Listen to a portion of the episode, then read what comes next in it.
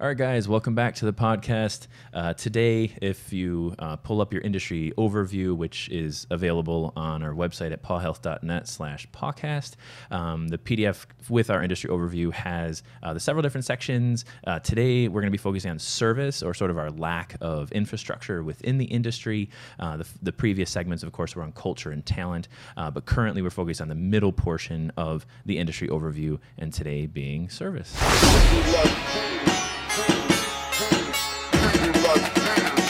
Welcome to the podcast.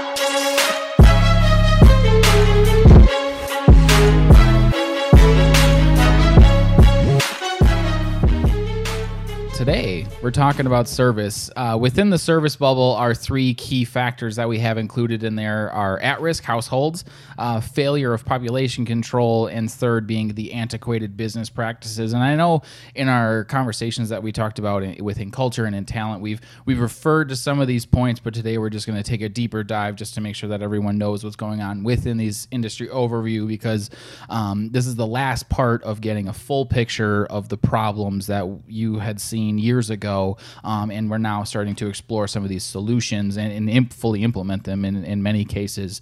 Um, so to start off with, um, we can pretty much just pick one and say basically what do we mean by this, and just to start at the top, at-risk households. What do, what did you kind of mean by that, Dr. Carlo? Yeah, so I think you know again, like you had said, you know, this is kind of the last piece to the problems we've identified within the profession. Um, but really, the way that we've gone through this is what tells the story to end with business. Mm-hmm. You know, again, I think yes, business and a lack of infrastructure is one part of the issue within our profession, but the other ones, I don't want to say these are all equally weighted. Mm-hmm. You know, I mean, I they all do sort of work together, some more severe than others. But really, when you look, like you said, at the at-risk households bubble really what we're talking about is a combination of problems within public relations, problems within wellness and engagement, problems within culture. That's kind of why I have it up into that corner of mm-hmm. the hexagon, is because it you know uh, it really does have so many different pieces um, that we are not that, that we are sort of adding to. And, and like, like you said, let me go ahead on to explain. So let's kind of revisit some of the culture stuff um, just very temporarily. Mm-hmm. Yeah. So, because uh, we can always go back to review those. But when we start to talk about um, this failed bond spectrum alignment within culture, mm-hmm. and we then are starting to say, okay, well, we're having more animals per household. Um, maybe we're not all really defining those households all the right ways, or uh, at least uniformly. Um, you know, I guess the definitions there, but I guess the uniform definition, sort of how we have it at PAW, where everyone's a caregiver. Like it's it's whatever your attachment is to your animal is how we're going to support your attachment. We're not going to impose anything upon you on how you should or should not have this attachment attachment to your animals. Mm-hmm. But when we start to look at sort of the lack of infrastructure sort of within the business side um, and sort of the uniform business practices and of course the antiquated business practices but then we start to pull culture into that bubble and saying well what is an at-risk household an at-risk household is too many animals who don't have enough care okay that's ultimately the definition of at-risk household just too many animals who don't have enough care mm-hmm. now that is different. That is not, again, uniformly defined because you can have one animal in one household who has zero care versus 10 animals in one household with top end care. So mm-hmm. it's, it's not necessarily on number, it's more so on saying how, as an overall whole, is this, an, or is this household caring for the animals based on its own individual um, definition of uh, the human animal bond or where the human animal bond spectrum is. So if we take that and saying, well, there are these at-risk households that maybe we haven't identified, uh, maybe we have identified them, but we haven't engaged them appropriately. Because remember, the at-risk household is close to the wellness and engagement and sort of the public relations. Mm-hmm. If you mm-hmm. look through public, uh, public relations, there's several solutions there between active engagement, passive engagement, shelter engagement, so on and so forth. But if you look into these um, at-risk households, maybe we've identified them, but we don't necessarily have a infrastructure that supports them. And this is what we're talking about for the middle 60%. Right. Right. So, uh, you know, when we start talking about top bonded practices, which again, we come into this antiquated business practice um, sort of thing. We'll come on that in just a few minutes. Um, but coming into the at risk households and saying, well, maybe we have identified them, but there really isn't an infrastructure for us to help. Um, if you're in a, if you're in a clinic where, um, you know, it's, it's a lower uh, volume practice, a higher cost practice. Usually those two things go together versus high volume, low cost. That's kind of the two spectrums there.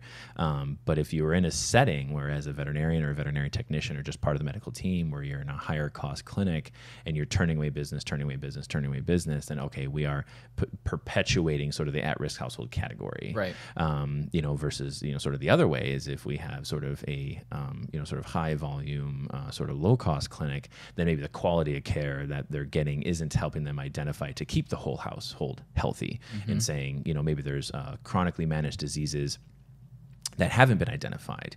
We have a feline patient who has a chronic vomiting condition, or we have a canine patient with a chronic ear and skin condition. So, you know, and sometimes in your high volume practices, there just isn't the time to really sit down and have a 30 minute consultation on just skin problems. Right. So that's when we start talking about these um, sort of at risk households. Um, that's just one sort of bubble of at risk households because the next thing is, is that it touches onto failure of population control. Yeah. So, you know, I think, you know, pretty much anybody who was homesick from school, like 90s through early 2000s like that the, like the americana of staying home sick from school Price is right. is the price is right you know and i think all of us have grown up hearing you know bob barker you know say you know get your pet spayed and neuter get your pet spayed and neuter um, i remember very very young I didn't know what he was talking about. you know, I was like, "Okay, Bob, like that's a really weird way to end the show." Um, you but know. I agree with you for some reason. Right. I mean, because one, I love the show and you're awesome. So let's just say that, you know. Um, and thank you, Drew Carey, for Yeah. continuing the tradition. absolutely. Absolutely. And uh, honestly, that, that was another one. I'm not, get totally off topic, but I mean, Drew Carey, like, could they have actually chosen anyone better? I don't think so. No, they don't. I, I, I think he, he, he took the reins wonderfully well. Um, but and he's grayed. I it's even more appropriate I now that he's You know. I feel like that. I feel like they're doctoring it up for the show. Like, I- I, feel like they had to gray him Yeah. to make him slide in. Dude, I, I watched a stand up special with him and he had brown hair. Mm. 100% the gray is doctored. I knew it. Regardless, uh, Bob Barker did put a, a big emphasis in his life from from a mantle that was completely unrelated. Yes. Uh, Yes. To, to talking, uh, touching on this idea of population Yeah, control. population control. And this was, you know, the Price is Right was around for Yeah. 40 years. Yeah, yeah. It's it. Yeah, it, it. Yeah, it is a part of who we are as a country. So everyone Right. always hears that, right? So Right. it's get your pet spayed, no, get your pet spayed, no, get your pet spayed. no. When we start talking about failure population control, um, that's where, like I said, it, it sort of ties in with these at-risk households. So when we start talking about failure population control, uh, part of it is the discussion that we kind of touched on with culture is saying that there's more animals per household. So, Mm-hmm. you know, uh, more cats, more dogs per household. And, and plus part of that 90s transition, 80s transition, where now more animals are actually in the house versus yard dogs and farm cats and so on and so forth. Um, but with that, when we start talking about this failure of population control, um, there really isn't the systems in place for us to adequately control the population are overwhelmed. So when we start to talk about all the animals that need to get spayed and neutered, that's sort of the industry side and saying, well, we need to be spaying and neutering these animals, but at what cost?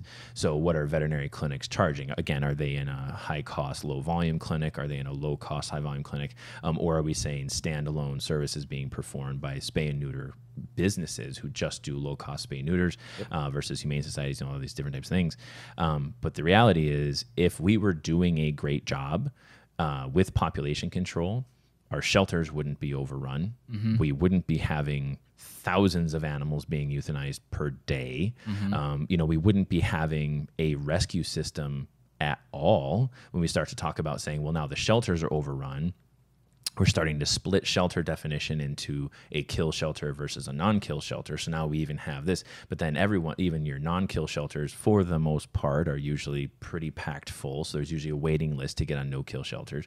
So the waiting list for a no-kill shelter means that more animals are then shifting back to kill shelters, which again is just part of what it is. I mean, Right. there's just so many animals. Um, like I said, this failure population control. Um, but then we're actually starting to see now where the rescue systems are being overwhelmed. Where th- you know there really weren't any rescues in the 90s. I mean, they, they were there in some capacity, but not nearly as much as they are now. Well, they were the Sarah McLachlan cases. Yes, when it yeah. when it was. Oh, yeah. It wasn't just everyone ended up at a rescue. Correct. Yeah, it was very, very isolated instances, Right. isolated circumstances, and it was again kind of a low volume type thing, taking the spill over special cases, Right. like you said. Yep. Like you're saying, exactly true. But now it's where um, we have your sort of true nonprofit, you know, 501c3 nonprofit rescues are packed, Right. you know, and, and you'll find that there are, um, but so now everyone is sort of starting to create rescues where maybe they themselves had two or three dogs and maybe they got up to about 10, 15 dogs and they're like, well, I can start to place these dogs into good homes. I know good people. And then they sort of like adopt into the, the sort of rescue side. Some of them are incorporated, some of them aren't, you know, I mm-hmm. mean, some of them are, are actual true nonprofits, some of, but then even within the nonprofit, the actual organized nonprofit rescues, there's no standard you know, on, on how they're supposed to operate, what their, um, you know, ar- uh, not their or, uh, articles organization, I mean, all those different type of things on how they're actually structured. It's just, oh, I have a nonprofit now. I'm going to rescue animals. Well, you know, the question being, well, how much veterinary integration is there? How much is your, you know, sort of disease management and population management protocols actually um, under the direction of a veterinarian, um, you know, one that you trust or however that works, or is it something where the majority of your information is coming from online, from Facebook, you know, so on and so forth. So anyway, so so we're just talking about rescues right now.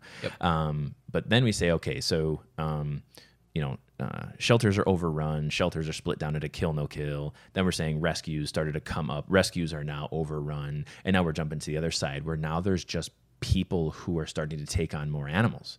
Where I'm not just saying increasing number of animals per household, but now we're saying like, um, you know, when someone finds, um, you know, uh, uh, stray kittens on the side of the road, two or three stray kittens on the side of the road, well, now it becomes, well, I'm not, you know, the, the kill shelters, um, uh, you know, I'm not going to put these kittens in a kill shelter. I'm not going to. There's no non-kill who's taking kittens right now. There's no risk uh, kitten rescue in my area, um, and I don't really know what to do with these kittens. It's like, well, I'm just gonna, I'm just going to keep them in my house. I'm just going to have three more cats now, Right. You know, and eventually, yes, they may find friends um, where they can send those kittens off. But um, again, when we start to then kind of merge the line between at-risk households and failure of population control, now we're starting to say where with the at-risk household category, where maybe it was one cat they couldn't afford, um, ten cats or you know ten dogs or you know patients that they could afford. Now what we're saying is is because of this failure of population control now we're starting to stretch the budget thin. So if it was one of these households where, um, you know, they uh, had two patients, whether uh, two dogs, two cats, a cat, a dog, just two patients, um, and they could care for them very, very well. Well, I think you know, almost unanimously across the board, the culture of America is that we're animal lovers. So you know, again, isolated pockets, individual preference, so on and so forth. But as a whole, we are a, are a nation of animal lovers. So if we say that we are doing a really good job in this one household, budget wise, monetary wise, that we can care for these two patients, and then we just pick up another one, we just pick up another 3 Um, you know, whether we, like I said, found those cats on the side of the road, found a dog on Craigslist, you know, found it in the Walmart parking lot, you know, wherever these animals are coming from Yep. now what we're saying is because there's just so many animals everywhere and there's this failure of population control um, is that it's making our at-risk households worse because if they could have cared for two patients very well you don't make more money by then bringing three animals into the house Yeah. so you have still a finite budget on care where then you're going to start to shift your household your your household now becomes at risk Yeah. where you had two patients you could care for now you have two and three puppies or two and three kittens that you can't care for Right. It's increasing the quantity, but it also is lowering or it's it's increasing the risk for the ones that were already there too. Correct. Yep. So it's it's higher quantity and higher risk Yep. at the same time. Yeah, no, I, risk is a really good word for it because there's financial risk, um, but also disease risk. Like, Right. yeah, yeah, yeah. Bio um, biosecurity. So, Mm-hmm. you know, for me, I'm probably one of the most strict veterinarians when it comes to biosecurity. I want a month. I, I want a month from when a new like kitten comes into the household before it's introduced to the other animals in the house because respiratory issues. Most of your you know respiratory viral infections to uh, most of your intestinal parasites have two to four week life cycles. So you can have a patient that tests fecal negative, but they got a, they got parasites in their gut that are going to shed eggs within a couple of weeks, but they're not going to test fecal positive until four weeks later.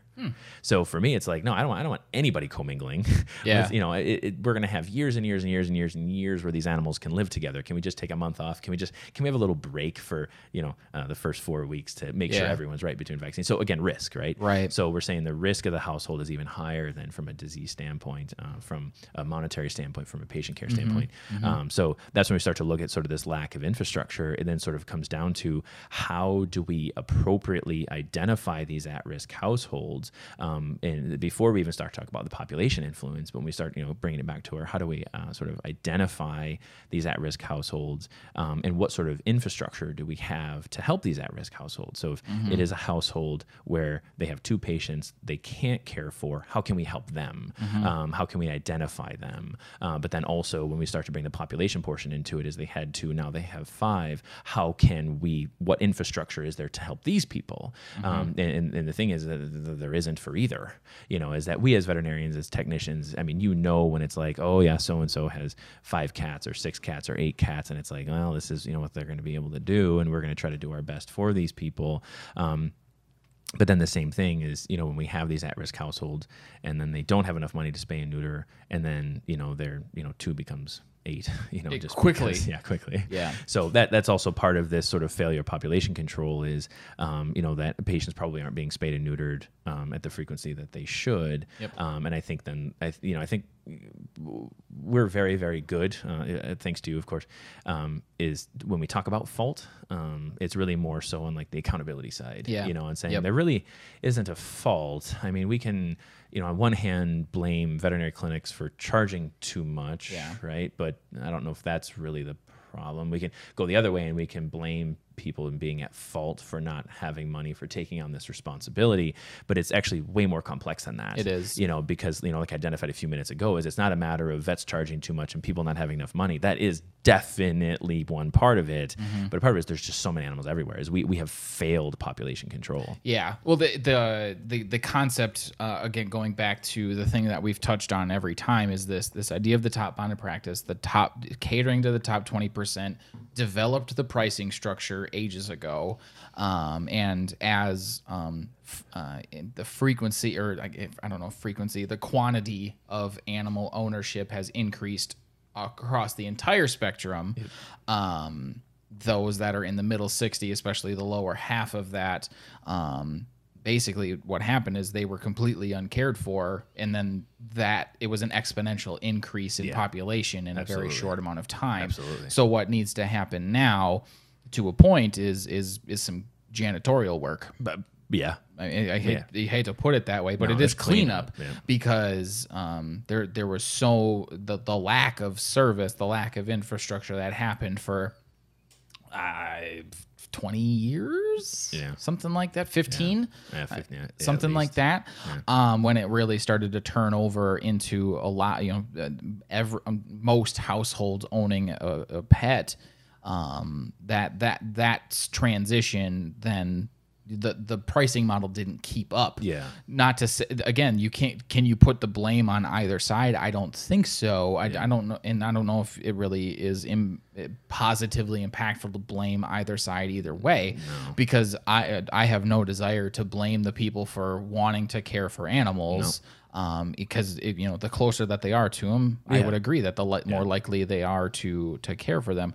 But also from a veterinarian's perspective, you know, to, especially after 2008, Oh, yeah. I'm, I'm, why would I try to cater to the people that don't have any free cash flow anymore? Right. And that's the big, I think that's a big contributor to what halted any progress that may have happened between 2004 2008 Absolutely. when everyone you know it, there was a whole lot of money that was put into the system Yep.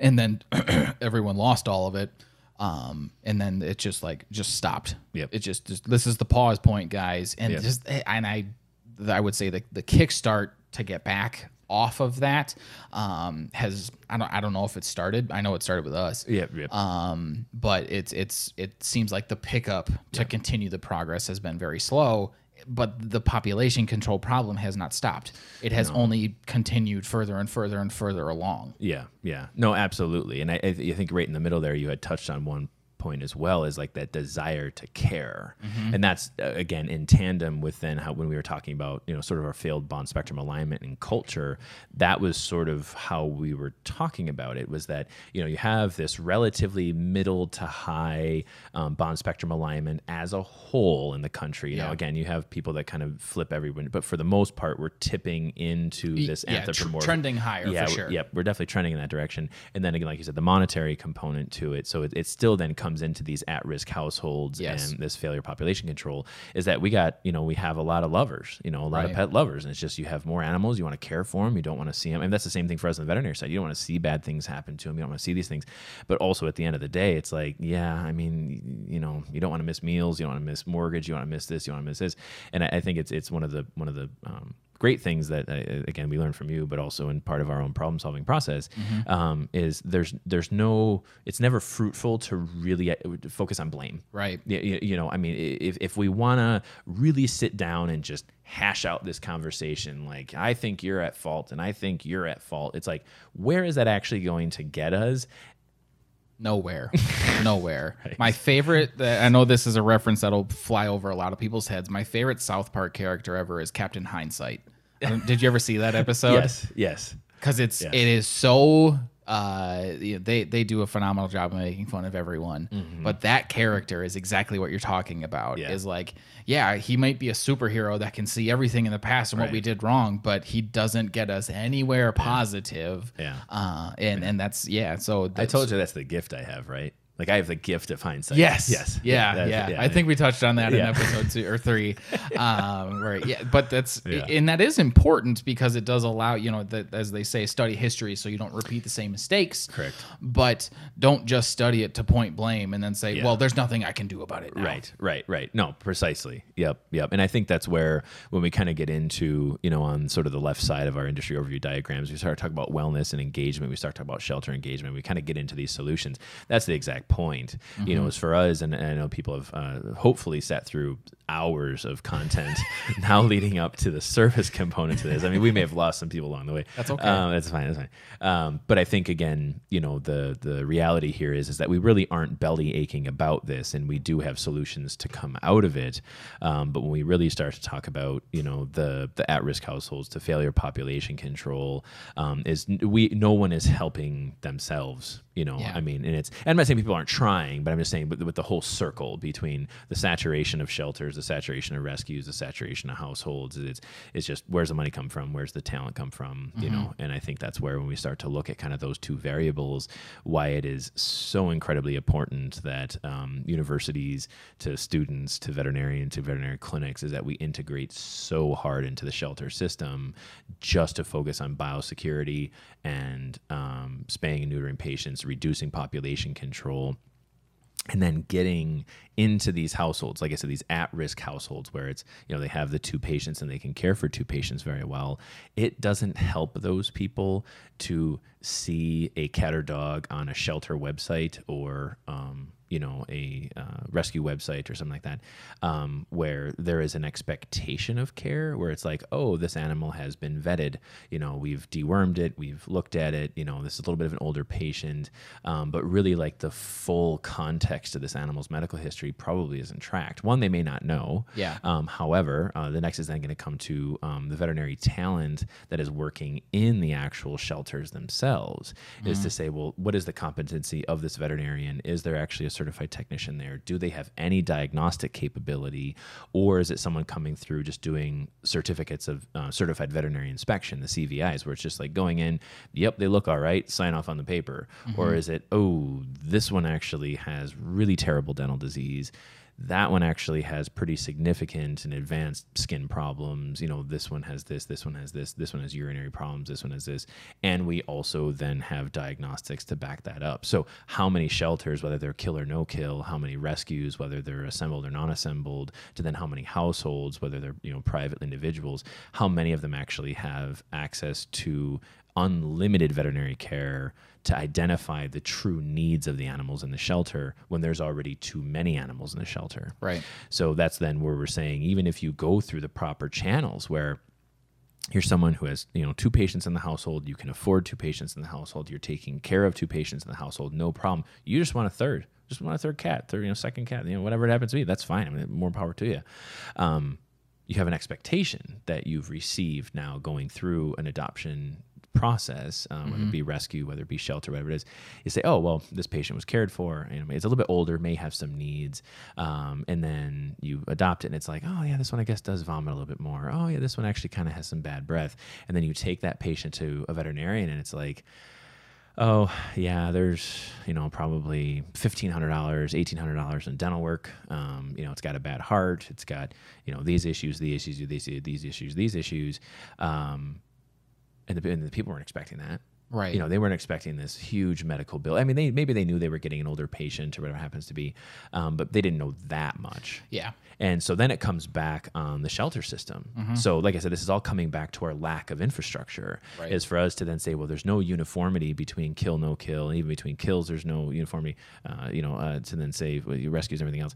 If we don't have at least an infrastructure of the expectation of veterinary care with the patients in these organizations, and the people then adopting these animals are then inadvertently turned into an at-risk household you know they're just Yeah. doing the right thing Yeah. um, it, it all comes it all can potentially come back to the shelter, you know, where then that's a negative PR move for them, where it's like, I just adopted this, you know, cat from you guys and I didn't know it was this bad. And, you know, you guys need to take it back. And they're like, well, we told you it was older and you knew what you were getting your into, you know, getting yourself into. And um, there are some uh, shelters, uh, again, not uniform, but some of them, you know, it's, it's frowned upon when the animal goes back, you Yeah. know, and it's like, well, it was your responsibility to care for this animal. It's like, well, I wasn't totally informed of the severity of the problem at the time of adoption. So, um, and it's not to say that the shelter was necessarily withholding any information. It was just they didn't have it. Right. You know, and again, it all comes back to you know sort of the the creation of these at-risk households. Whether we're talking about um, you know the the are we identifying illnesses early enough? Are we um, having affordable services? Is there available services? And it's you know where people have access to it at all parts of that spectrum, from the no kill to kill to rescue, assembled or non-assembled, to the individual households and everything else. You you you had meant you the way that you worded that um I, I don't know if you realize how good it was but it is uh, you said the creation of at-risk households Yes. um i outside of of this industry just with the exposure that I've had in different worlds um the the concept of uh, creating risk is something that I feel and I could I could probably factually back up at some point here is that no business model is out to create risk with without a significant amount of reward on the back end of it, right? Sure. Um, so the reward in this case being, you know, I if I'm if I'm a caregiver, I go to the shelter. I, I adopt an older patient, um, and I I understand that I'm at risk for both my my emotional health uh, to a point. You know, I'm going to get attached to something that's probably not going to be around for terribly long, sure. Uh, or um, you know, potentially ill. Yeah, Could you yeah. know? I, I if I understand that, I'm willing to take it on. Sure. The Which reward, some people are, The reward being the emotional uh, attachment, uh, Yeah. fulfillment, uh, Fulfillment, yep. Mm-hmm. whatever it might be. Um, but from a uh, from the sh- the shelter's perspective, uh, and from our from the veterinary world's perspective, uh, I I, I per, just as a caregiver, wouldn't you say then it's kind of our job to mitigate as much of that risk as possible? Because really, what you're saying is there's not any quote unquote monetary gain Yeah. for for the individual that's taking on the risk. Correct. Yeah. I- no, there's not. No, yeah. How could there be? Right. You know, so unless somebody for some has reason to mitigate that at some point. Unless there was animal flippers, right? You know, Yeah. where it's like you're taking an animal from a shelter that needs an incredible amount of work. You're taking it in your household. You're going to flip this animal to being super healthy, and you're going to sell it for a profit. Right. That's like It the doesn't only- happen. That doesn't happen. Nobody Right. does that. Is No. you know again, it's you're right. It's it's a, um, entirely emotional. Um, Yeah. That, that that that circumstance arises, which Um, is valid. yeah, which is valid. Yeah, there's no problem with that. It's just coming into the culture part. But well, right. But the concept of you know, I'm gonna uh, per, I'm going to acquire this animal. Yeah. I'm gonna sink two to five thousand dollars into it over the next three years. Right. Like mo- it's just it's not even so much that they're not willing to do it. It's just it doesn't it's Yeah. not Tangible. most people would say Yeah. it's not logical to do that. Yeah. I guess was the Yeah. easiest way for me to Yeah. put it. It's Yeah. not rational. Yeah, yeah. I think you know certainly if you're in the world of you know sort of independent wealth, you know where it's like we can't do these things because we have the means to do it, then by all means, I mean, Right. You know whatever. But but again, no. I think there's an incredible amount of emotional reward Yes. by getting these patients from the shelter and then bringing them in your household and be like, you know what, I got my patient. You know, um, and this is this is part of our our um, human animal bond discussion was you know it used to be where um, you just went and got a dog or a cat from a shelter. Then it then even you can hear me say it. It's well you're adopting a dog or a cat from a shelter, but the terminology used now is I'm rescuing a dog or a cat Yeah. from a shelter. I'm rescuing it from a rescue organization. I rescued it from Facebook. There there's this uh, the terminology change in that capacity is one of the subtle sort of um, implications of, of the people who are doing this type of work and where they fall in the in the culture bond spectrum alignment Yeah. is that they really do feel that they are they are at the service of this animal. They are coming to the to the need of this particular patient. I'm rescuing this animal. I don't know if too many people who run into a burning house to rescue a dog out of a burning house. I mean, there's, of course, there's firemen. They're doing a lot more EMTs. Right. I mean, that that is there. But like the real terminology, rescue, like I mean, that that is a very literal sense that they're being rescued from you know uh, death and dismay, which then has bled over into saying, well, when they come out of a shelter, I'm rescuing. When they come out of this, I'm rescuing. So that's the emotional component to what it means to get an animal in today's world and we say the creation of these at-risk households is that what they're taking on is the um, they already have the mindset that they are now in a position where they are the ones who are solely responsible for caring for this patient which i'm not saying that they aren't because once you then bring that animal into this household you are responsible for the care of that animal. But it comes back to what i said a few minutes ago is it's a matter of understanding it's a matter of you know forethought it's a matter of you know really even informed consent to a certain degree I was gonna say, yeah yeah we, we- informed yeah, decision yeah, making. informed decision making. Yeah. Um, and I think that.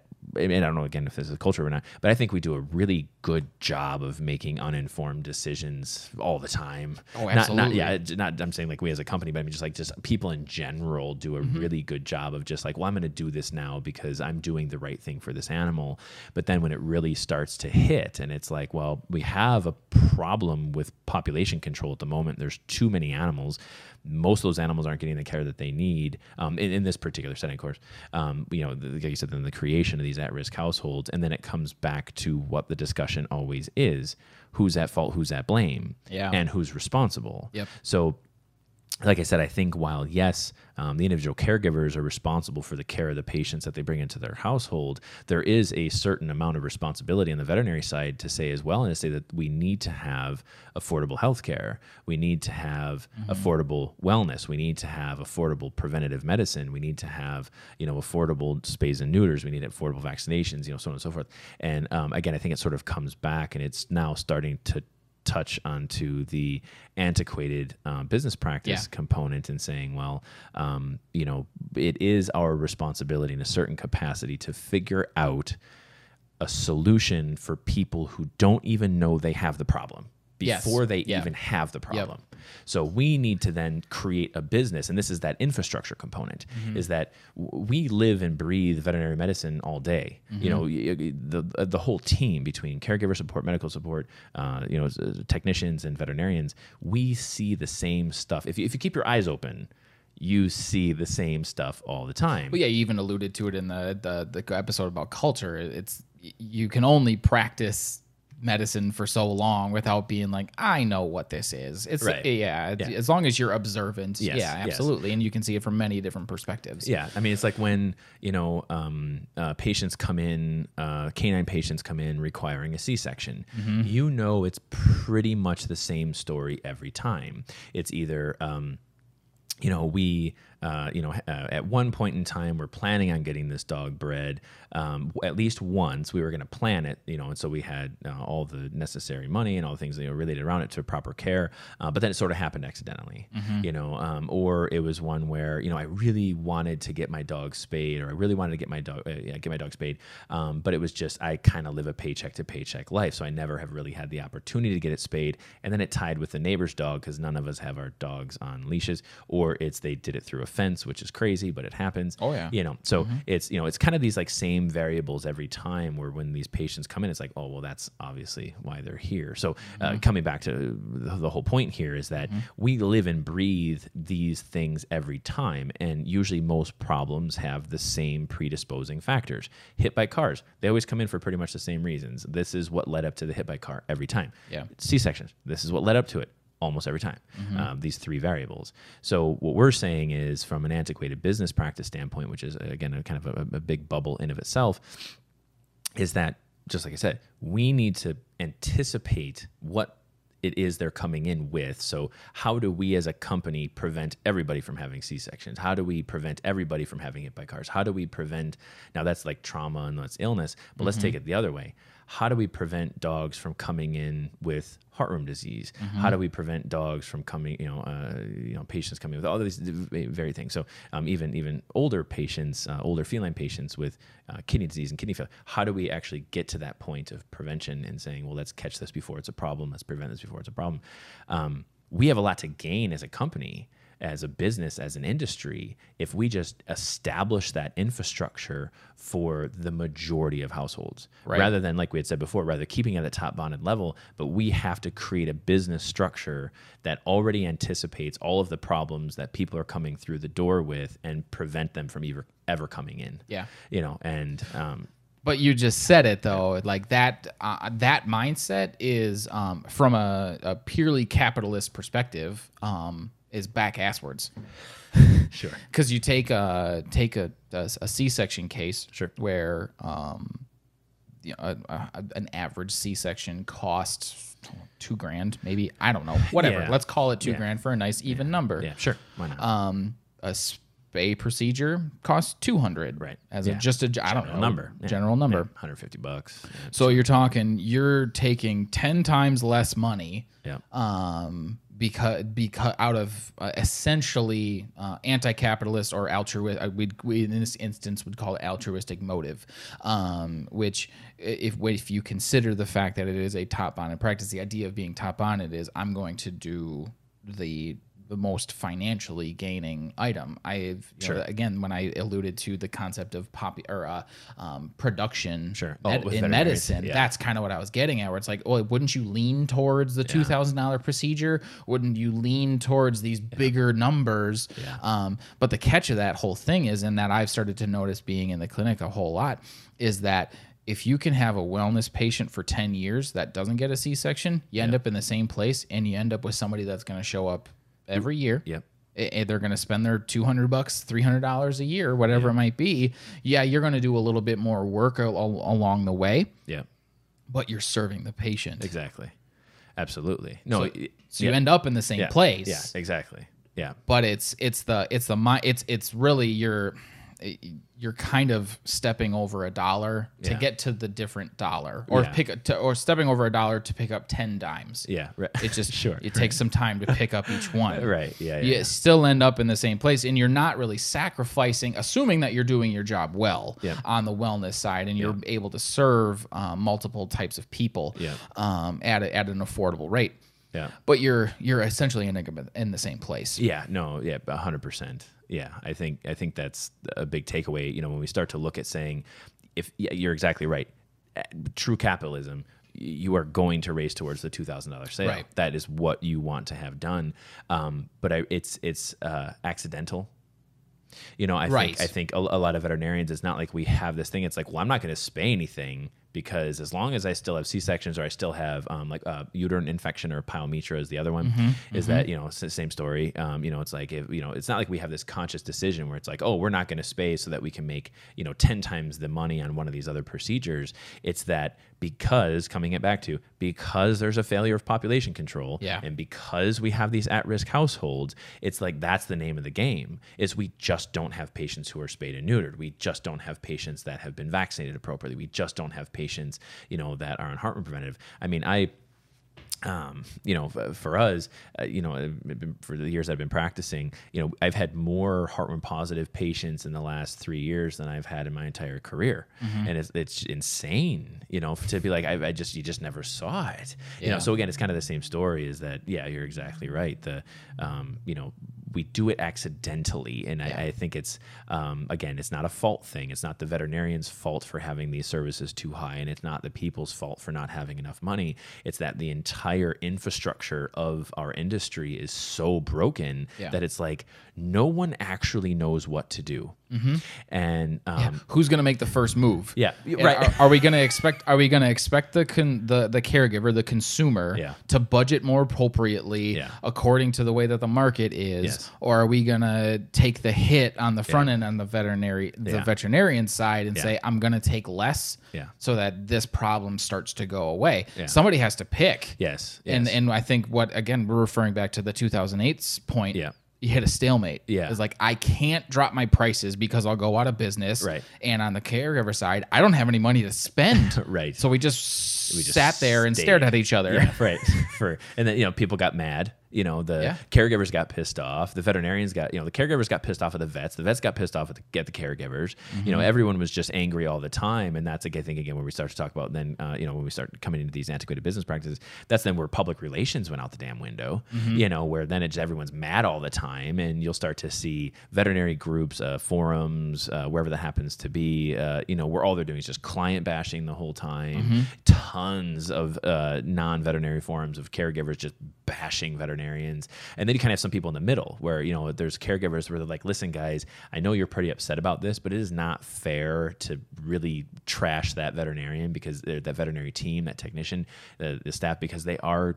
Trying to do good work and they're trying to do what they can, but they have limitations as well. Mm-hmm. And then it's like us on the other side. Um, that's why I, I can't follow a lot of veterinary forums. Uh, There are some that I can, but some of them are where they're just so heavy on client bashing. Yeah. It's just like, are you are you really that ignorant about your own actual part in this? And the answer is yes. A lot of, and that's why, of course, we're doing this and we have this industry review Is that we all are playing a role, and it comes back to how we keep saying, and the repeated theme is, what's the solution? What's the implementation? Mm-hmm. Um, and that's again as we start to kind of move through these outer blue bubbles of our industry overview, um, is exactly that. The solutions and just saying, well, this, it, something has to give. Someone has to make the first move, um, and that's then kind of coming into our antiquated business practices. I mean, we've been talking about all these old practices. We haven't really necessarily focused on that one bubble itself, but I mean, we've been kind of touching on these business practices all along.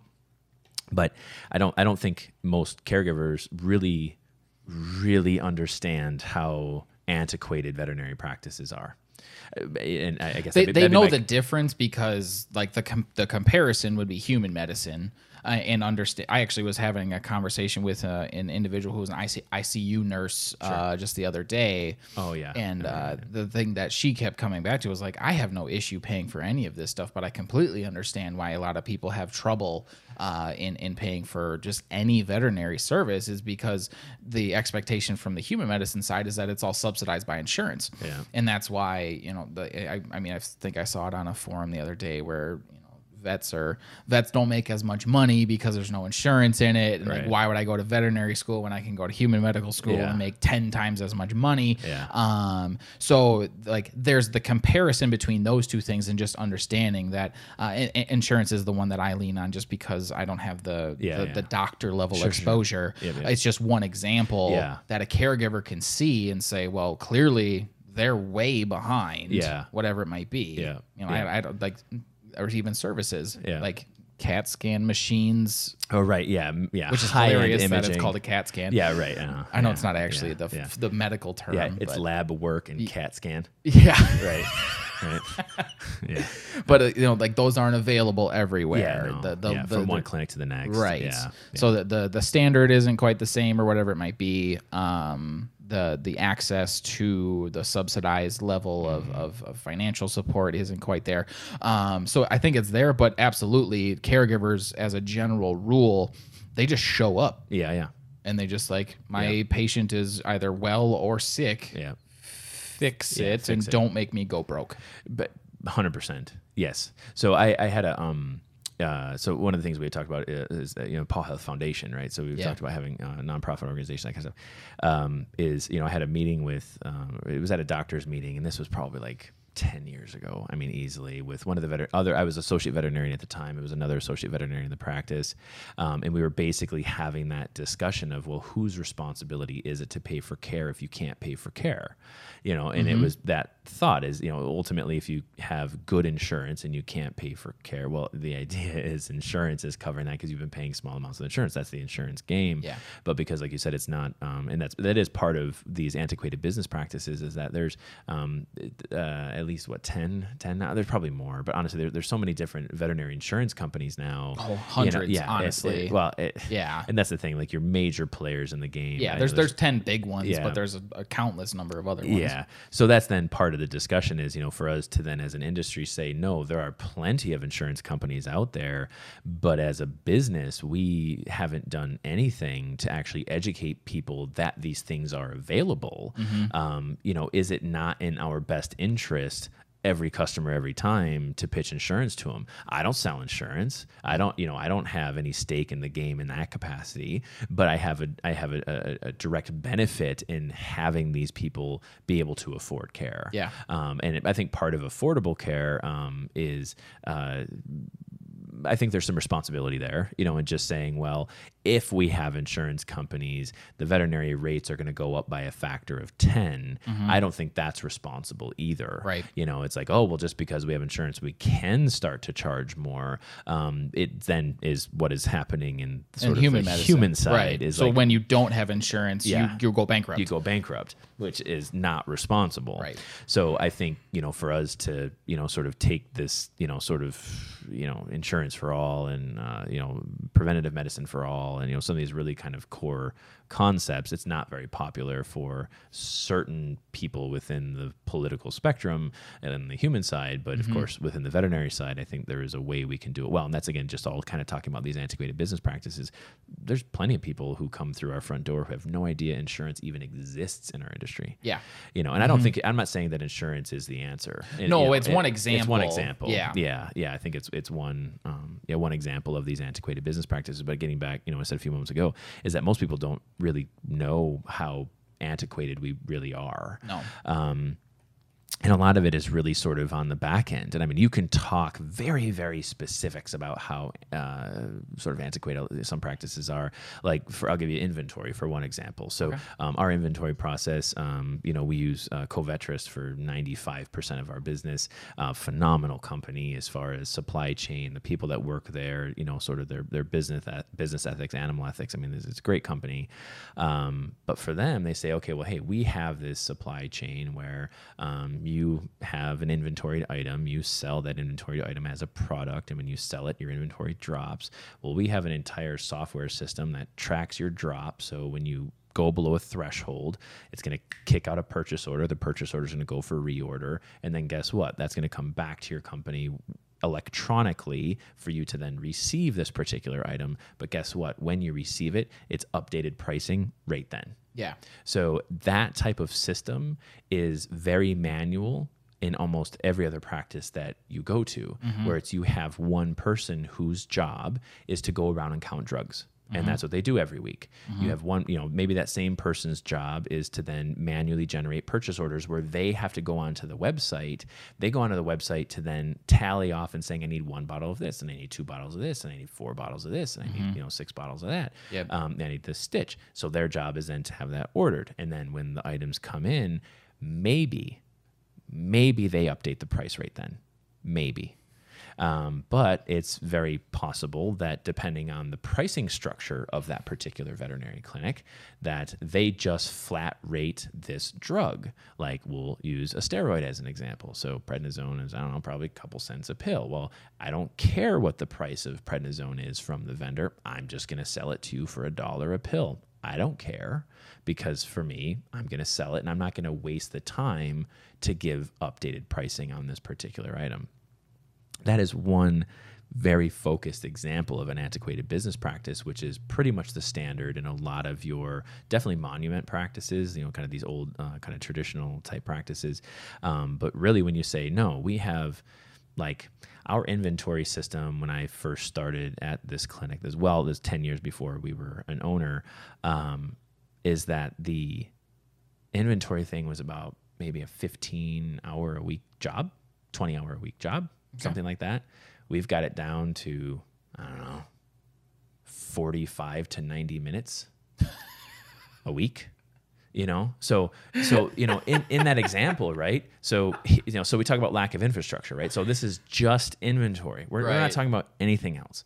So if we just use this as one inflated example which we may be getting too specific into this particular antiquated business a good practice, example, it is a good example is that here's the concern. So now you have person who had a job at 20 hours a week and now the computer system is replacing them. Mm-hmm. well what well what now? Well that's my job. Those are my hours. You're cutting my hours. You're cutting my pay. So then where is the incentive to advance a business practice if it's going to affect the clinic culture that you as a business owner are now cutting people's wages because the computer system does better? Yeah. and it's like, well, we can find other ways for you to get hours. There may be other things in the clinic we need to work on, like culture, like training, Right. like you know any of these other things that we've been talking about. Engagement. There's other ways we can find you know uh, you to get hours and you to make wage, but the business moves forward. Yeah. Going back to our, our discussion on, on culture again, and it's funny how so much of this is based around this. I, I we keep going back to it, and I maybe it's just because I see so much value in it. I don't really know. Regardless, what you're saying is somebody the the culture of a practice is holding on to its shoestrings and if you if you mess with it by saying nope we're gonna do better Right. and you blow your culture apart in that way, your culture wasn't good. Yeah. like, it's flat out. So if if that's your decision making process, go back to your culture. Yeah. because you have to improve that so that you can do this. These things all interconnect. There's they some major inter- interdependence with all of these variables, Yeah. and I, that's just it's kind of sad, honestly, Yeah. that that that level Yeah. of um, decision making would be included because it- Right. I mean Yeah. I I am very much a capitalist Sure. and uh, if it, the the idea of halting business progress Yeah. for the sake of holding on to whatever means Yeah. of culture you might have to me is kind of sad. Yeah, no, and I think you know it's certainly not a platform for us to talk about our you know political stuff. I mean, you know, uh, I lean a bit more towards that you know democratic socialist side, you know, where it's uh, unity and doing these things together, and there's ways we can uh, level the playing field on certain things. But you're exactly right, is that we are talking about business decisions ultimately made for cultural reasons. Yeah. And I'm not saying that we there it shouldn't go the other way. there is and you have to improve culture, you have a lot to gain as a company. Yes. That that is that is definitely true. But what I'm what I'm referring to is kind of like what we had just said is that, you know, when we start to then say, okay, well, um uh, I can't improve this part of my practice, which is better to serve the patient Yeah. because I am afraid of what it's going to do to the staff. Like Yeah. you said, there's a bigger problem. there. Yeah, you're what what the, the business decisions that you have made in the past in terms of improving culture have been proactive in advancement. What Yeah. you're talking about is is a lack of reaction out of fear. Yes. So yes. those are to me those are two very Yeah. very different things, Yeah. regardless of your political affiliation. right yeah yeah and i had uh, uh, one of um, uh, ceo of the, the company uh, that used to own us um, you know i was talking to her you know is uh, we can have lunch you know every year every couple of years or whatever. So um, you know i met with her and i said you know i don't there's certain things about this that i don't understand. Like running a business is difficult. I'm not saying that but it was always sort of pitched to me that it was more difficult than what i'm currently experiencing. And that was one of the one of the things i'd asked her. And i said i just don't understand why some of this stuff is easy, you know, with the culture, with making a business decision that is going to affect the staff negatively or positively, but either that positive or negative staff impact is to improve patient care. And then in the long run, even if you have a negative impact on the staff, those people with whom the impact was negative probably don't and shouldn't have been with your organization. Um, but then the long term is that our goal is to serve patient care. Yeah. I said to her, I said, well, why, I don't understand. Why is this, why is this so difficult? like, why is this pitched as being so difficult? And she kind of made the joke. She's like, well, you're not afraid to fire people. Yeah. You know, and we said Yeah. that before, you know, and it's like, well, I don't want to fire people. I don't want people to have less hours. I don't want to have, like you said, a culture of fear in the other direction where Mm-hmm. I am as a business owner culturally, or I'm, I'm fearful of my employees. Same thing. Uh, I don't want them to be fearful of me. It's a level playing field. If we're talking about leveling the hierarchy of an organization, Yep. is that that that is also administratively dropped, where we are here as equals. I am paying you an appropriate rate. You are doing service as appropriately aligned with our company. No one's in debt to one another. There is Right. no fear. Right. So that's then when we start to you know really back down to it. Like like I said before, with this sort of, um, you know, there is no blame, you know, and in so many different walks of this, it really boils down to taking it back, taking it back, taking it back, taking it back. What are we actually here for? Oh, well, we're here to serve the patient. So if we're all here to serve the patient, then we can sort of build up from there. when you level the playing field, you have your your horizontal organization structure. Everyone's on the same plane. What that does is it uh, literally and figuratively at the same time says, okay, that means we're all here to do the same thing. Yes. Like we've we've left our our concerns at the door. That's why we're all here. And when uh, I actually was in, I did an interview with with Annie on the other day and I and I talked a whole bunch about that, and because he had come from some larger organizations, and there was a little bit of uh, you could tell like resentment from managers and all that sort of stuff, and I was like, I, I understand that your reaction to that comes out of a very valid place because you were in this massive hierarchical structure, you were given no autonomy, all that sort of stuff. We don't do that here Yeah. um, this is the way that it works. And the reason we do that is to serve the patient. Um, but ultimately, what that does um, is when people don't do that, they stick out like a sore thumb. Absolutely. And what this is what we do. We just either say, fix it right. or you're gone. Right. And it's and it's not because I don't like you. Right. Oh, no. It's just because this is the way this works here. Yeah. And if you're not okay with that, I'm okay with you leaving. Right. It has nothing to do with animosity, resentment, anger, anything like that. It's about maintaining uh, maintaining the culture so that the business practices can continue to advance. Yeah, absolutely, and and see, that's the thing. Like for for the employees that are present, it's it then be turn becomes a level of favoritism where it's like, well, this person is coming into the organization. We are all held to this high standard of patient care. Like, and, that, and that's the thing. Like, I think people are afraid of like, oh, well, this is how you do it here. If you don't like it, you can leave. It's like, hold on a second here. We're not talking about crazy stuff. You know, we're not talking about irrational policies and procedures where you have to follow something just because we say you do it and you need to have it done. Is that we have constant feedback from staff at all time. I mean, that's why we mm-hmm. have our four core development team. Mm-hmm. We have separate groups of people who just keep a pulse on the clinic to say this is working, this isn't working, this is a problem, that's not a problem. Hey, you know, that was a great solution. Guess who came up with that? Oh my God, that person needs praise because they came up with an amazing solution for a problem. We're not just saying it's this again, it's the horizontal part. It's not a top-down structure.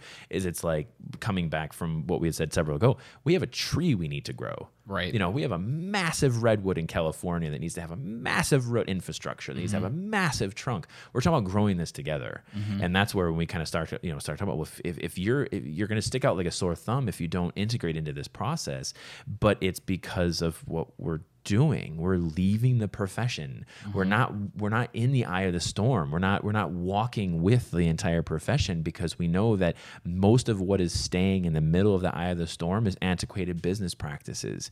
You know as we're saying it's cultural issues it's talent issues. We're, we're jumping out and saying nope we have a completely separate thing Right. which is pulling from experiences and processes and procedures from other industries that have worked in other industries that we're just applying in the veterinary profession and oh my god guess what it's working Right. If you don't like that i'm i really am sorry. Yeah. but i'm sorry for a, a couple other reasons. I'm not sorry because we're doing it wrong.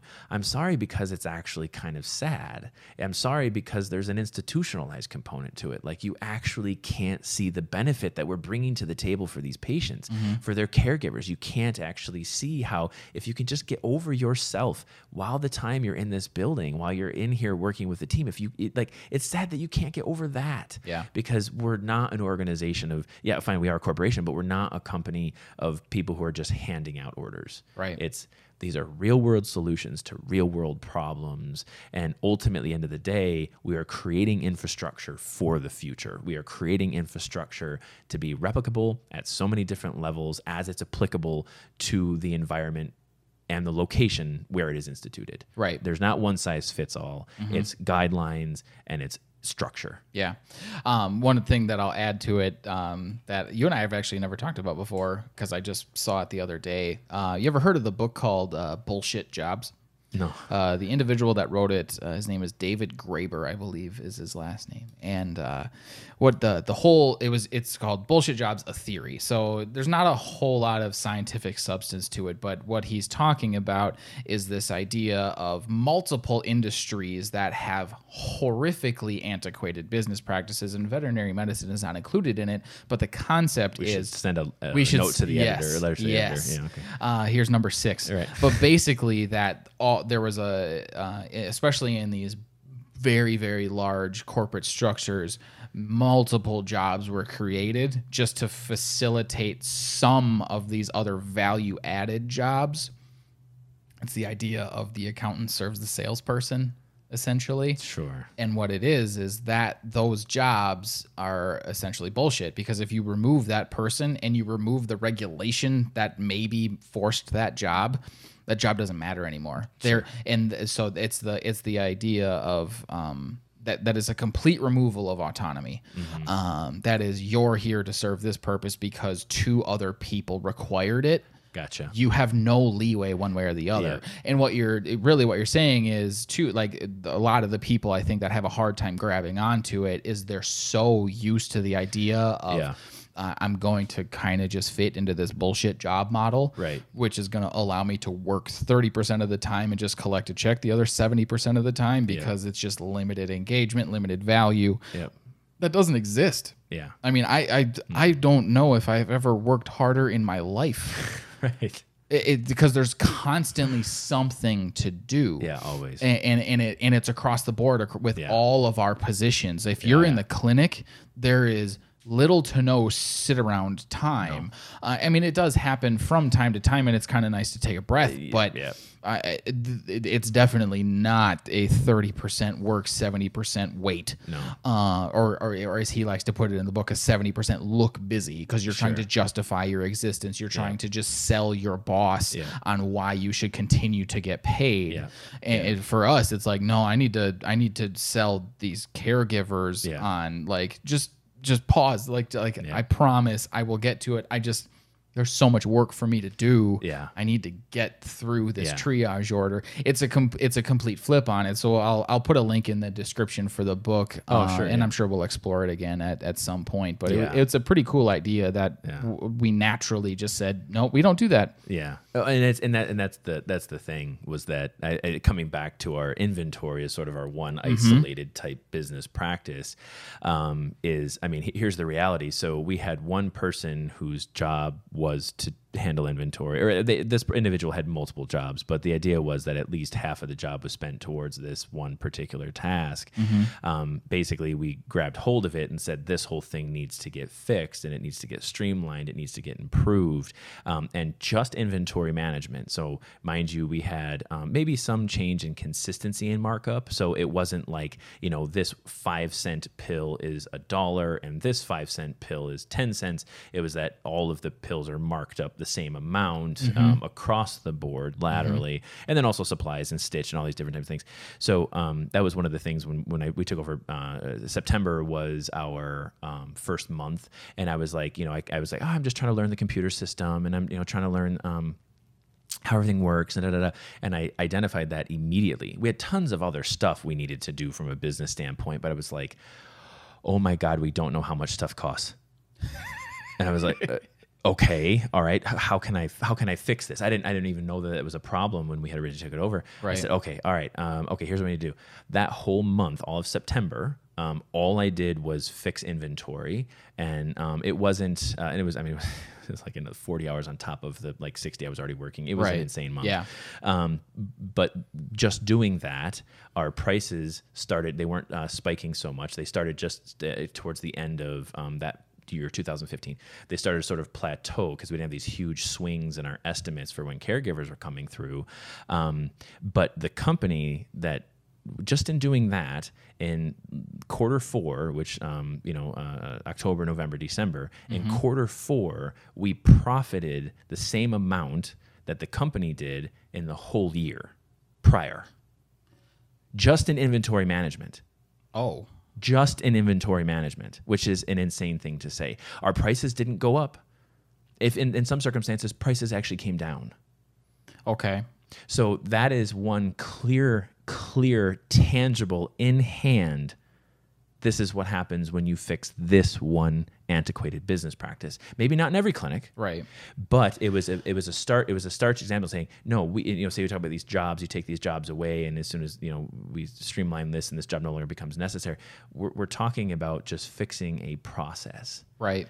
And that for me, I was hooked. Right after that, I was like, wow, I did one thing for this practice and look at what it did. Now, because I did that, this money that we gained, health benefits, increase in pay, increase. We had all of our all of our equipment started getting, uh, you know, between uh, all our new machines, uh, uh, uh, fluid pumps, uh, all this stuff. It was just keep investing, keep investing, keep investing, keep investing into the company, Um, and it was all because we fixed this one antiquated business practice. I just want to make it abundantly clear because I just want to make sure that you and I are on the same page with that statistic.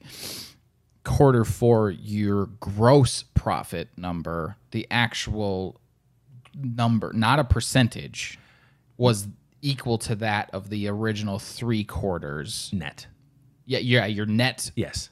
I, I it wasn't the percentage. It, Yes. You didn't say it was fifteen percent for these fifteen percent. It was it was I made Yes, a, a thousand as a number Yes. for the first three, and then I made another thousand Correct. for the last one. Correct.